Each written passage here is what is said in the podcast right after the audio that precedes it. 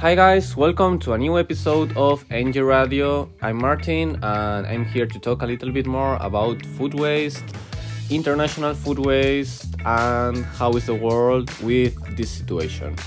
Today we're gonna talk a little bit about the Canada situation in compared to Italy and Spain situation. That is our case. For that, uh, we have here one of my best friends, uh, Lucas from Canada. Hi, thank you for having me. Uh, yes, I've been studying in Canada for about three years now. Um, my family is, I, I, grew up in Spain, but my family is from here, so I decided to move here to finish my studies in university. That's great. Okay, Lucas, let's talk a, a little bit about the theme that we are here for.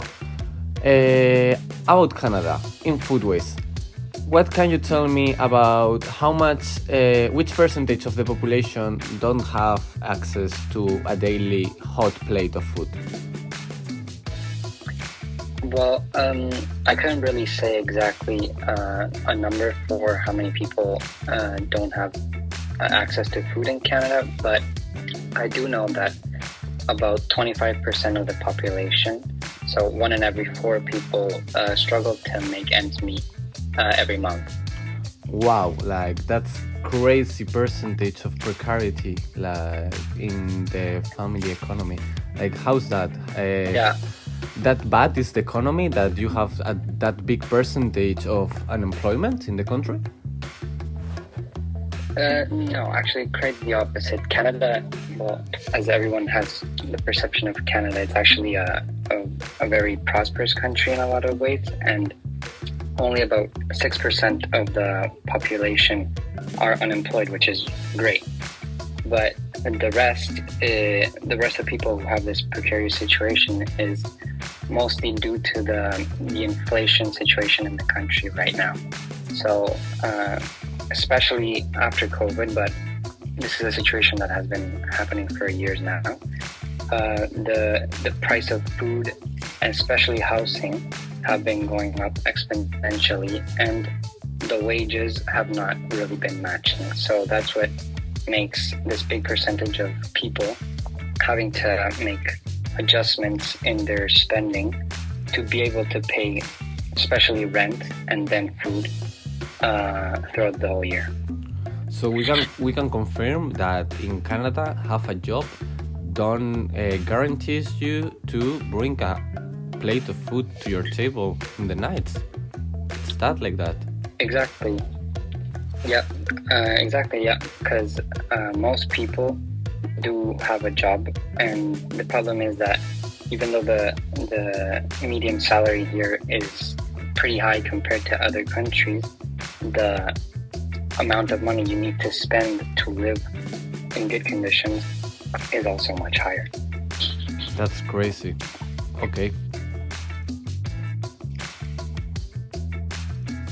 So we can confirm that even in Canada with a good job, it's difficult to arrive to the end of the month, no? Yeah, absolutely. Wow, like amazing. Uh, okay, talking a little bit more like in the um, point about national point. Uh, what can you tell me about the country? How it's the waste of food? In the national uh, vision? So, um, Canada surprisingly has a very high uh, amount of food waste every year. And about the, the whole country, it's about 2.2 million tons of food waste, uh, which is which is very high compared to other countries. And uh, experts believe that at least 50% of this waste could be avoided if uh, the government took the necessary measures. Wow, like that's an amazing and very horrific data in the sense of fault of intention for solve like this huge problem that we are suffering in the world with the food waste and like talking about the numbers 2.2 million tons in compared to countries as Spain or Italy, that are around a million, million and a half, with populations of 10 or even 13 million people more in the case of Italy. It's crazy that having this much population, the waste of Canada is huge in compare with them. Like, what can you tell me about this? Why do you think that it's causing like this fault of intention of the population or of the government in solving this problem? Yeah, I, I guess the government hasn't been implementing the right policies in, in the last years.